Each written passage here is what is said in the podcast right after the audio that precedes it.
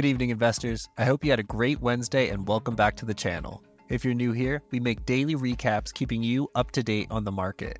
If that sounds way easier than reading countless articles, hit the subscribe below so you don't miss out. And now, let's get into the recap. We will start with a look at the market. The S&P 500 closed the day down 61 hundredths of a percent to a price of $4,179.83. The sell off was led by the energy sector, whose corresponding ETF was down 1.76%, with 22 of the 23 constituent companies closing the day down. This came with both WTI and Brent crude oil futures closing the day down around 1% across the date range. Moving to individual performers, Intel closed the day up 4.83% after announcing that second quarter revenues would be around 12.5 billion on the higher end of forecasts.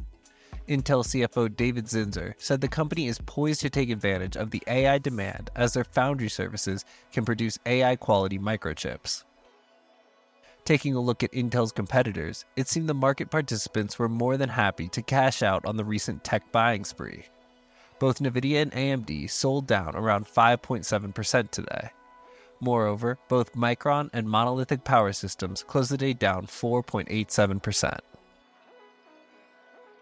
Looking to other news, the bill to suspend the debt ceiling until 2025 passed through the House Rules Committee and is currently being voted on by the House of Representatives. It is expected to pass through the House and will then be heard by a much harsher Senate. We are still unsure if the Senate will pass the bill quickly or if filibustering keeps us from fulfilling our June 5th X date. Something interesting to note is that we only have $38.8 billion in cash, and a massive payment date is coming tomorrow due to Social Security and other social programs. Interestingly, OPEC has banned Bloomberg, Reuters, Wall Street Journal, and other media publications from its meeting without giving any reason as to why. People familiar with the matter say it's due to the Saudi Arabian government not wanting to publicize any oil production news in fear of short sellers. Online giant Amazon suffered a walkout today as hundreds of executives protested the company's lack of progress on climate initiatives and the return to work policy enacted last month, forcing employees back to the office three days a week. In a now deleted post on the Ford media page, the company announced that it will have to issue a recall on 2015 through 2019 vehicles, affecting 142,522 total cars. Former VP Mike Pence is expected to officially launch his presidential campaign on June 7th. To wrap up the headlines, Elon Musk visited the Shanghai Gigafactory for the first time in years today and announced Tesla will roll out a new version of their Model 3 car in Shanghai tomorrow. A quick side note Musk once again became the world's richest man after relinquishing the title for a little under two months. Moving away from the market to the economic events for the day, the Bureau of Labor Statistics published the Job Openings and Labor Turnover Survey for April, the number of job openings surprised analysts, crossing back over the 10 million threshold to 10.1.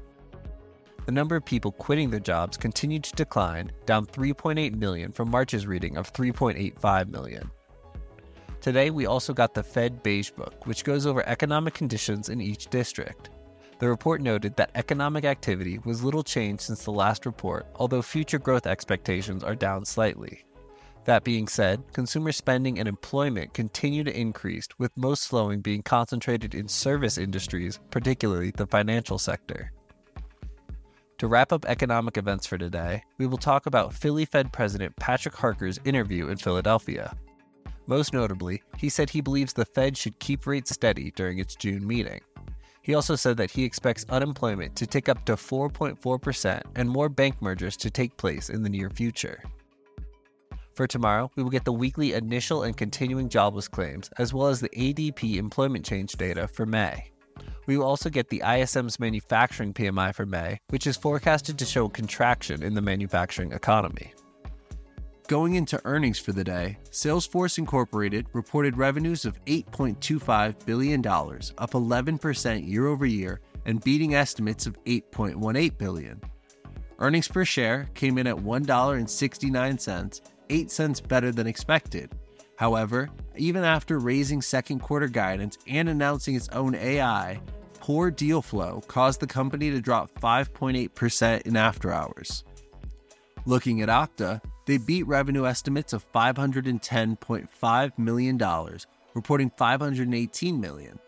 This brought them to an earnings per share of 22 cents, beating estimates by 83%. Unfortunately, rough future guidance from their CEO shot the stock down 16%. Similarly, CrowdStrike Holdings beat on both revenue and earnings per share, reporting revenues of $692.6 million and had an earnings per share of 57 cents. Despite this 85% climb in earnings year over year, poor guidance led the company down 11.7% in after hours. Online pet retailer Chewy came in line with analyst estimates of 8 cents a share and beat on revenue, reporting $2.78 billion for the quarter. This shot the company up 13% in after hours to a price of $29.49. Moving to retail, Nordstrom reported an earnings per share of 74 cents and had revenues of $4.32 billion. The company traded down 6% during the day, only to shoot up 7% in after hours thanks to the stellar earnings. Victoria's Secret reported an earnings per share of 1 cent, missing analyst estimates of 54 cents a share. Even though revenues were in line with analyst estimates, the company fell 15% in after hours to a new all time low. Lastly, and worst for the day, Advanced Auto Parts barely missed revenue estimates of $3.43 billion, reporting $3.42 billion. Earnings per share, however, took a massive hit with only 72 cents generated compared to the estimated $2.57. This, matched with downward revisions to guidance, brought the company down 35% on the day. For tomorrow, we get Dollar Tree, Macy's, Hormel, Land's End, Lululemon, ChargePoint, Dell, and Five Below. Also, make sure to check out yesterday's video. We discussed Target's stock price falling due to controversy over LGBTQ inclusive products. Thank you for watching Econ Recaps, and we hope you have a great night. Cheers.